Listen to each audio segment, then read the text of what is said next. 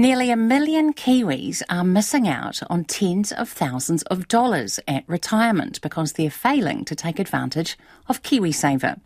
A report by financial advisory service National Capital estimates half of those people were not contributing anything to the scheme, while another half million were not saving enough to qualify for an annual government top up. To explain, National Capital's Clive Fernandes joins us. Kia ora, Clive. Hi. So, how much do people actually need to put into their KiwiSaver and how much will they get? So it's it's actually quite a simple calculation. All people need to do is put twenty dollars a week into their into their KiwiSaver accounts, and they will get the five hundred and twenty one dollars from the the government. And do we know why people are not putting this money in? Well, not yet. So we did we did a little bit of research as per our as per our quarterly KiwiSaver value for money report, and we found out we know how many are not putting in. So we know that there are more than a million Kiwis who are not getting that full government that full government contribution. Now, out of them, about 580,000 of them are getting nothing, and the remaining are getting just a partial contribution. And in total, this group of million Kiwis is losing out on about $423 million per year. Now, we have spoken to we have spoken to people we know with we a few anecdotal reasons of why people might not be putting money in. There's of course we, we are undergoing a cost of living crisis.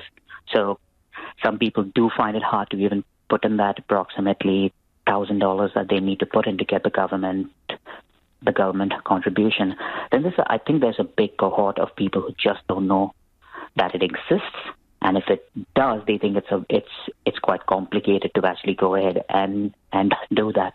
And then there is also a small percentage of people, I believe, who just don't trust KiwiSaver enough.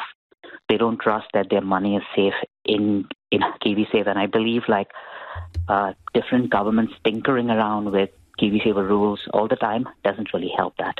So, this group who doesn't trust the government, is that a new thing and is that worrying? What's the reason for it? I don't believe it's a new thing. I think we've been hearing about this uh, mistrust in KiwiSaver right from the start. And I think one of the main reasons is people just don't trust others with their money. They are afraid that the government might change the rules on them, making KiwiSaver more inaccessible.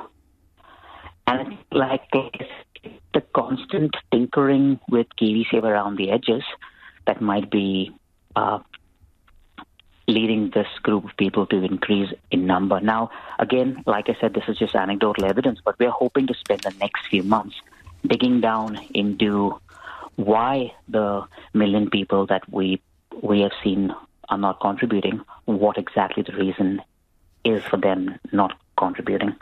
Is this lack of trust worrying? It definitely is. Because I think, again, the lack of trust also leads to lack of engagement. For example, what we've been seeing, again, we, uh, we put out uh, we put out an index that we call the allocation index that basically shows how Kiwis are invested in in KiwiSaver. We've seen that allocation index is sitting at about 59 now, whereas ideally it needs to be 68.8. What this basically means is that Kiwis have not invested in the right way in KiwiSaver. We're being way too conservative, and this conservativeness is basically going to end up in us losing, again, as you mentioned, thousands of, tens of thousands of dollars at retirement. Clive, how can people make sure that they're actually contributing enough? I think getting advice is very, very important because for each of us, enough is enough will be very, very different. It all depends on what your income is, what your goals are, how far how far you are from retirement. I think this advice has been inaccessible in the past, but luckily these days, because of technology and automation, the advice is becoming more and more accessible. Uh, just as an example, some someone could go to our website for for example and just submit a KiwiSaver health check which basically lets them know exactly how much they need to uh, save for their retirement, how much they need to contribute, and what type of fund is most suited for them. Clive Fernandes, thank you very much.